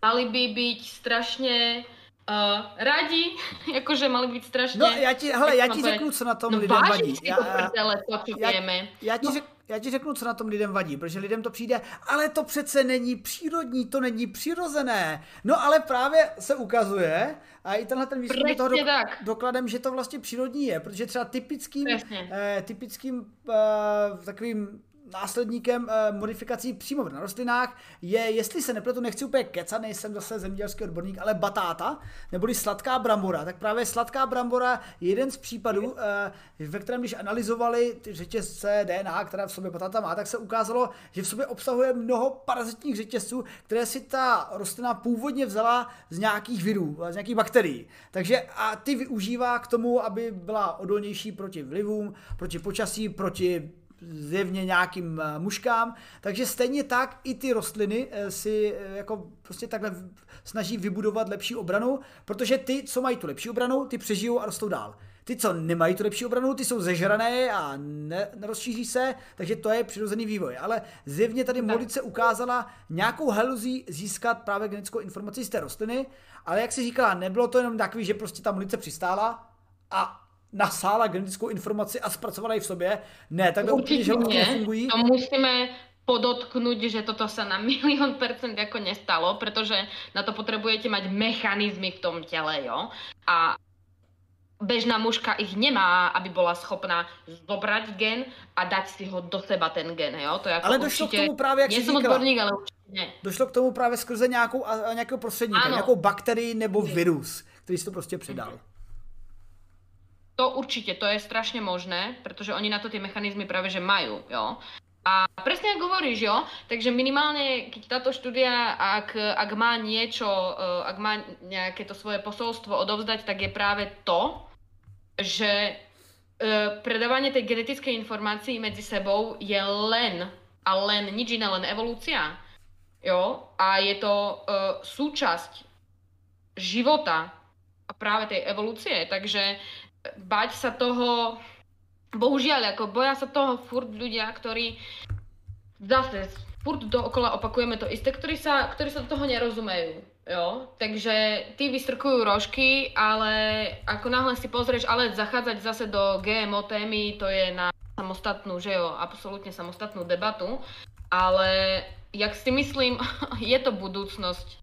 100% je, sú GMO potraviny budúcnosť a uh, len treba viac to tým ľuďom osvetľovať v kľude, asi v kľude, lebo ja by som bola schopná v hroznom nekľude to vysvetliť, takže kľudne o čo sa jedná, jo, sú na to, je na to milión kníh a teď, takže ako náhle sa niečoho bojíte, bojíte, naštudujte si to, zistíte si vlastne, čoho sa bojíte, jo, a zistíte, že sa nemáte čoho bať. Ešte chcem pripomenúť ku tej štúdii, čo sme mali minule, skrz tú tomografiu, tak um, Uh, jo, zase, aby sme tých, ktorí fakt ako sa do toho vôbec nevyznajú, tak aby sme ich zase nevystrašili, že nejaké, že stále tu hovoríme o nejakých žiareniach, hej, že uh, to rádiové žiarenie je uh, neškodné a dookola to opakujeme. A teraz odrazu prídeme zo štúdiou, kedy hovoríme, že nejaké žiarenie práve že ničí bunky, tak Jo, stále, pozor na to, musíte si definovať to žiarenie. Elektromagnetické žiarenie sa mm, skladá z typov žiarení a máte žiarenie s veľmi nízkou energiou, čo je práve to rádiové a mikrovolné žiarenie, na ktorých fungujú naše telefóny. Takže žiadne, žiadne 5G nám neublíži, pretože to funguje práve na tých rádiových, možno, ja neviem, možno mikrovolných, to zase ty si odborník. No ale o čom sme sa bavili teraz, čo už bunkám škodí, je práve to žiarenie s vysokou energiou, čo je to rengenové žiarenie, prípadne gamma žiarenie, ktoré vzniká práve pri radioaktivite. Jo? Takže toto už interaguje s nami alebo s látkami, jo? ale rádiové nie. Takže ako náhle sa niečoho bojíte, len si do toho jen si do toho přečtěte, mimochodem výborný videa právě o tom má Martin ve vědeckém kladivu, kde popisoval, jak Eh, tyhle ty radové vlny interagují, anebo spíš neinteragují s lidským tělem a vlastně nemají na něho žádný výraz, žádný sledovaný vliv. A měl to, měl to ve svých videích i eh, Patrik Kořenář zpracovaný, takže na to určitě mrkněte. A než se pustíme do poslední novinky, protože jako vždycky na závěr máme archeo novinku, tak tam mrsknu jednu anketu na Twitch. Eh, vy na YouTube taky můžete hlasovat, protože jak vidíte, tak jsem takový uspěchaný, totiž hod Materství mě vedlo k jistým povinnostem a je třeba se věnovat potomkovi a taky je třeba se střídat s mojí drahou, aby jí to úplně nestálo nervy a mozek. A už dávno má drahá podle plánu, který máme, měla asi hodinu 40 minut spát a bohužel, když tady streamu, tak spát úplně nemůže, protože jsem měl hlídat potomka. Takže uvažuju, že týden ve vědě bych asi přesunul možná na 6 hodin, vždycky v pondělí od 6.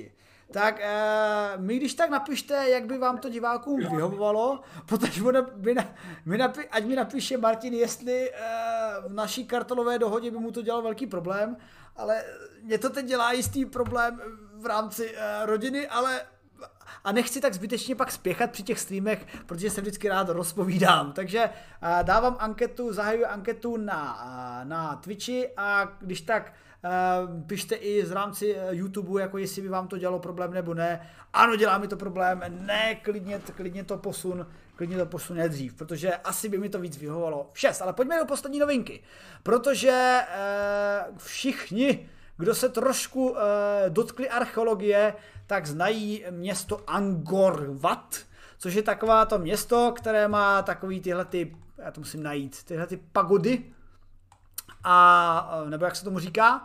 A město Angor Wat eh, bylo ještě relativně nedávno obrovskou metropolí. Eh, mluví se o tom, že tam prostě žili tisíce lidí a předchozí archeologické eh, nálezy říkali, a v jednu chvíli to město se strašně rychle vylidnilo, nebo jako strašně rychle v rámci historie, a došlo k pádu tehdejší, tehdejší kmerské civilizace, a v podstatě ta celá mocná civilizace s tímhle obrovským městem eh, ne se úplně ztratila, ale v podstatě dostala se do fáze, kdy nebyla celá bezvýznamná. No a, posled, a poslední výzkum eh, ukázal, eh, jak ten Angor mohl být veliký, protože předpokládá se, že zhruba jako v, v 13. století našeho letopočtu byl Angor na úplné špici a pak jako v tom období 14. 15. nějak upadal. A vždycky se právě v, těm, v těch archeologických kruzích říkalo, že jo, on prostě upadl strašně rychle a z těch pár stovek tisíc lidí se dostalo až na ten stav, že tam prakticky nežil nikdo, protože současný Angkor Wat je prostě džungle. Ale eh, výzkumy, které jsou tedy eh, publikované nedávno, ukázali, eh, vedený Sarou Klesen z Leiden University, využili jedno, jedna z, jednak vykopávek a druhá mapování pomocí lidaru. A ukázalo se, eh, že možná ten Angor byl větší, než jsme si mysleli, protože ono se nám z toho Angoru zachovaly ty kamenné, kamenné stavby toho chrámu, ale on ten Angor byl mnohem, mnohem, mnohem, mnohem větší a kolem Angoru byly prostě nějaký dřevěný domy a dokonce domy z Rákosu, přece jenom v jeho východní Asii eh, se z toho Rákosu dostavilo. A tyhle ty organické látky se zase tak nezachovaly. A obzvláště, když je potom pokryla džungle. A takže s pomocí lidaru pak byli schopni nazmapovat to dané území a zjistili, že pravděpodobně se ten Angor roz, rozstával skutečně hodně daleko. A když se to všechno spojí po 30 letech výzkumu Teledenské univerzity, tak spodní až vrchní odhad je, že v Angoru v tom 13. století eh, žilo zhruba 700 až 900 tisíc lidí, což v podstatě Angor staví na jedno z největších měst té doby na celé planetě. Což je teda, myslím, cool. Co se to myslíš, Faso? No, že aj keby to nemalo 900 tisíc, aj keby to nemalo 700 tisíc, ale malo toho len 100 tisíc, alebo dobre, dajme tomu 300 tisíc, tak je to jako šialené z mojho pohľadu, hej, že uh, boli už v tej danej dobe schopní nájsť cestu, vieš, ak pre to dané mesto, aby nejakú organizovanú štruktúru, pretože to musí mať štruktúru. Ako náhle máš viac jak 10 ľudí, to musí mať štruktúru, že jo? Pretože ináč ani tých 10 ľudí sa není, schopné do, sa není schopný dohodnúť na tom, či sa objedná pizza alebo vole India. Takže uh, muselo to mať hodne dobrú štruktúru a je to obdivhodné, že to vydržalo tak dlho. No to, že to zaniklo, samozrejme, hej, Boh vie, čo sa stalo, neviem, zase až tak som to nepodsúvala teraz. Vieme, čo sa stalo. Hele, do, dobrá otázka. Jako co se s Angorem stalo? Jako, teď jsem si všiml, že se nepřepnul, nepřepnul kameru, tak ji přepnu teď.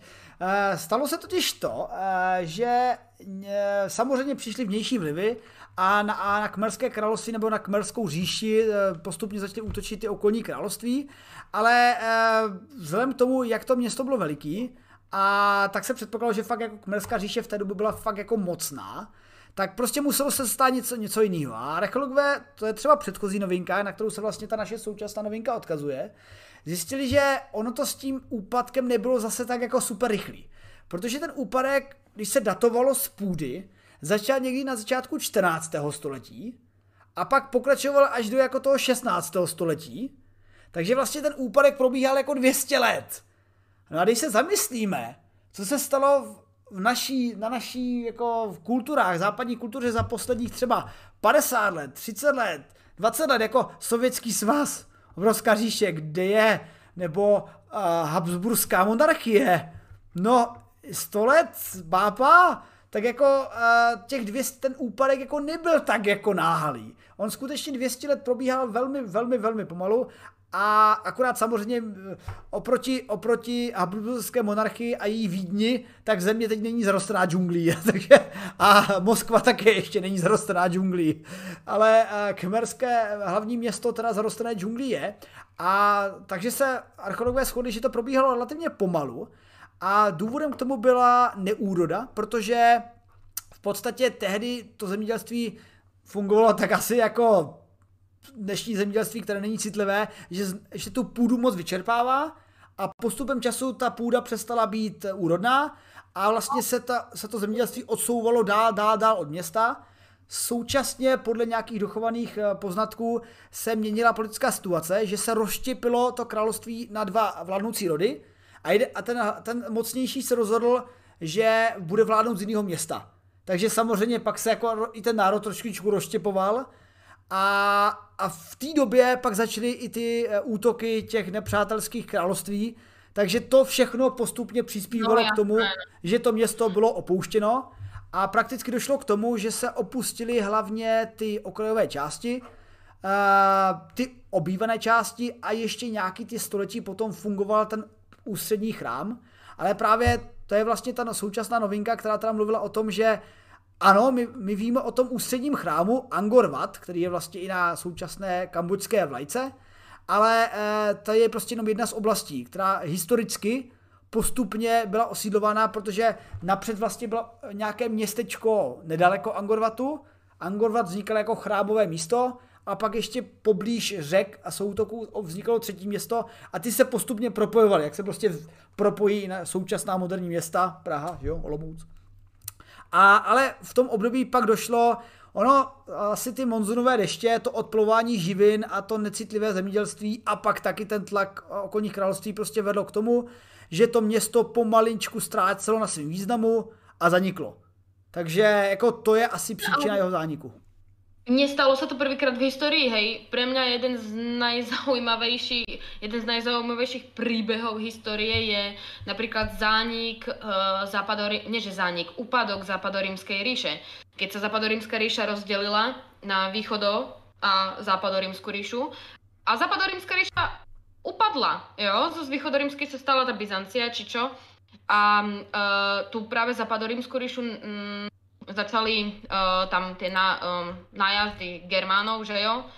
A keď si to uvedomíš, že uh, jak ta ríša zanikla, tak neviem, koľko rokov presne to trvalo, ale určite to trvalo viac ako 100, možno 200, 300 rokov, v podstate asi až do kým, lebo to bolo okolo roku 400, nášho letopočtu mám pocit. A až tak nejak do tej franskej ríši, ale to asi teraz budem fakt kecať, nejak 700-800 nášho letopočtu, to bolo v úpadku, tá západorímska ríša. Jo? Určite mám mnohí, ktorí sa do toho rozumejú oveľa viac, tak opravia, ale nejak približne tak to bolo. A čo je akože na tom mm, pre mňa to extra zaujímavé je, že to bolo fakt, keď si kúkneš postapokalyptický film, to bol úplne totožný scenár. Ty si predstav Rím, bol si v Ríme, najlepšie mesto na celom svete, najkrajšie mesto na celom svete je Rím, to je ako fakt klobúk dole pred tým mestom. Um, a teraz si predstav situáciu, kedy uh, sa ti vymení tá spoločnosť, behom pár generácií ty stratíš absolútne všetky informácie o tom, ako riadiť tú spoločnosť, ktorá bola predtým na úplne inej úrovni, ako si ty momentálne teraz. A behom pár generácií ty stratíš aj informácie o tom, ako stavať tie budovy. Takže oni, čo robili, tí ľudia, ktorí tam ostali, je, že si z tých monumentálnych stavieb, jak je Koloseum, veľké obrovitánske uh, uh, tie uh, oblúky a všetky tie chrámy, ktoré tam oni mali, ľudia, obyčajní ľudia ich tieto monumentálne stavby považovali za zdroj materiálu. Tak... Takže oni si z nich odoberali tehličky, aby si mohli postavať svoje uh, chatičky, hej, svoje proste úplne búdy, pretože tá štruktúra tej spoločnosti bola, nie že štruktúra spoločnosti, tam nebola, akože sa to úplně rozvrátilo a vůbec tam nebyl taký systém, jaký byl v tom starovekom Ríme. Mimochodem, mimochodem ten, ten... Apokalyptický scénář, chápeš? Úplně stopercentný apokalyptický scénář. Mimochodem doplním, že ten Řím, eh, pro ty, kteří milují eh, historii a chtějí si i zahrát, tak jako tady nedám dopustit, samozřejmě to není úplně historicky přesný, ale nedám dopustit na hru Assassin's Creed, protože zrovna Assassin's Creed eh, 2 se odehrává právě v Benátkách a v Římě v období renesance a tam je krásně vidět, že v té době je právě to v Koloseum jako jenom takový eh, postupně rozebíraný zdroj cihel a kolem jsou osady, které, eh, kde prostě místní osadníci to používají. Takže eh, to, to se vlastně Angoru úplně nestalo. Naštěstí ty chradby nebyly rozebrány, protože eh, si to vzala džungle a pak nebylo úplně jednoduché se tam dostat pro cihly, takže si ty cihly radši udělali znovu.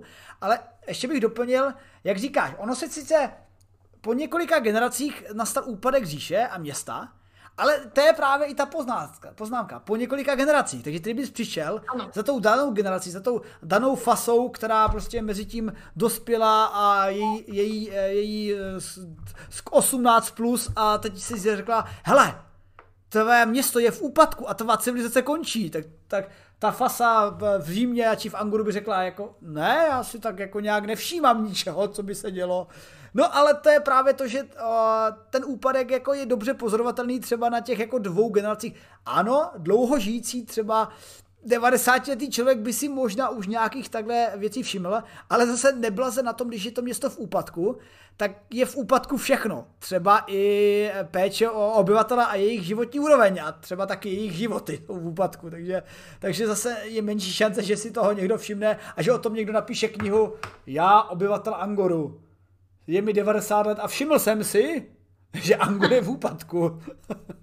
takže, takže uh, asi, asi by si toho tehdy ty obyvatelé nevšimli, ale na, uh, vidíme, že v tom období 200-300 let je to jako jednoznačně pozorovatelné. Ale není to jenom archeologie pro, uh, pro dávnou minulost, je to i takový jako varovný prst, protože když mohl padnout Řím, mohl pa, padnout Angor a třeba jak uh, podotkli uh, tady v chatu i třeba Petr K., že aztécký Tenochtitlán, který, když přiletěl, přiběhl Cortés, tak měl zhruba 300 tisíc obyvatel a přitom největší španělské město tehdy mělo něco kolem 50 tisíc, tak ano, civilizace jsou schopny jako padat relativně nečekaně, tak pozor, naše civilizace. No však ano, však Európa už je velmi dlho v kľude, takže tu hrozí, ako si sa ne, nevyznám nejak do politickej situácii, ale ako náhle sa s niekým bavím, tak všetci mi hovoria, že EI už, je, už bol veľmi dlho kľud, no, už by to chcelo nejaké vzrušo. A tak sme mali, nie? Minulého roku, tretia svetová, vlastně. No, to bylo, to může rátať za vzrušo. Ale, uh, hele, jako radši, radši ty, ty koroňáci, než ta třetí světová, no, jako, už, už teď je celkem jako vzrušivo tady na tom našem uh, světě. No nic, ale každopádně, aby naše civilizace fungovala a aby všechno bylo v pořádku a z lidstva se stala vesmírná civilizace, eh, tak samozřejmě musíte a sledovat a, a fandit Vydátorovi a s Vydátorům a Iluminátorovi a vědeckému kladivu a tak vůbec. Což děláte, takže za to moc díky, přátelé. A díky i Fase, že si udělala čas na dnešní novinky a probrala je s námi se svou obvyklou vervou a energií. No, unavená som. No. Robiť mi treba, ešte v práci som. No hele, a na rozdíl ode mě nemusíš teď 4 eh, hodiny krmit potomka. Takže hurá na to, hurá na to. No a eh, díky moc všem těm, kteří nás podporují na Vydátorovi a pošlou nám nějakýho toho saba, disk, eh, donátora a všechny tyhle ty vtipné záležitosti, eh, které samozřejmě i při, byly při tomhletom streamu a jenom jsem si je nechával na později a zapomněl jsem je trošku říct. Takže díky moc eh, Luky Lukášku za eh, nový subscribe, který teď přistál a včera i Science Revealovi, který přistál. A samozřejmě, pokud nás chcete podpořit, tak nám hoďte nějaký suby na Twitchi či podporu na YouTube a nebo na startovači CZ patronu nás můžete podpořit tak, jako už nás podporují zdejší patroni a těm patří dík. A zapněte si stopky, protože těmi podporovateli jsou Gaki, 19, Gaki 1980, Atlanta, Filip, Česká, Ravon, Blueberg, Eris, Lubomír Štajc, Štěpán, Daniel Kotoul, Pevdička, Vítě, R, Hakl, 6, Lapka, Tom, Turek, Jirka, Klor, 7, MKCV, Ladislav Cupa, Jakub Halama, Tomáš Zita, já to musím přepnost, to nepřepnul. Ondra Kiksa, Aden Samová, DJ Zklamal, Bizou, Dudu, Zopity, Bob, Bob, Tomáš Beneš, 83, Filip, Stočes, Petr Her, Tom Smirek, CZ, Michal Dobrý 09, Zdeněk Omelka, X9, Zoulách, LA 100, Konfokális, Sekendéleš, Lesereš, Mikroskop, Gendra 42, Wolf Lake, David Roth, Olaf Svensson, Kopecka Luce, Jan Hav, Jan Konítek 2000, Velká napětí, než se přepne internet, nepřepne se. Takže teď je taková přestávka. Chlumáka držá Midval in historie Lukáš Sobolí ucho a Dvořák Honza 2. Dík taky patří našem twitchovským subscriberům, kterými jsou Gany 42 Slovensko Sobolí ucho, 333 Siblisíka Čeko Marvin 042 Uva v Gaborech Ček Dorna Mekasany Telinka Chveldas, Kreten 97 Lukáš V66 Mrskman Science Reveal, Termix 3815 Bádvo, Petr Janečka Martin Fenry Zabití něžně HVV Antropod XD, Vojta z na RT1 Ryany Dave od Mab SK Roedny Ash McRacken, Gaki 1980, Alkun CZ, IC Dev, eh, Piroš CZ, Mr. Martin Rota, Samporax, Illuminator CZ, Rudin 1 a Ertlomolo Paleno 82. Díky vám všem a díky. Hej, vieš, čo mi to pripomenulo? Uh, boli časy, keď som takto vedela hovoriť uh, Pokémonov. Všetkých. Fakt? Hele, a, a Fasa, to je výzva, to je výzva, Ne, na už nevím stream, a už nechcem hlavně. Na, při, na příští nechcem. stream si Fasa Prasa představí, připraví Pokémony a dám ne, rekord. Ne, nie. Jo. Bože, Takže tam... potřebuji, víš, kolik věcí v životě ne Takže dáváme další Pokémonů. anketu. Uh, fasa prasa, Pokémony, ano či nie. A, to je... Ja, ja ti môžem zaspievať jednu pesničku, pretože mám kazetu s Pokémonov a teraz ju mám akurát vo, vo veži. Ale určite nie. Všetkých Pokémonov. Tak jo, tak dobře. Hele, ale uh, když budeme hodně... Po...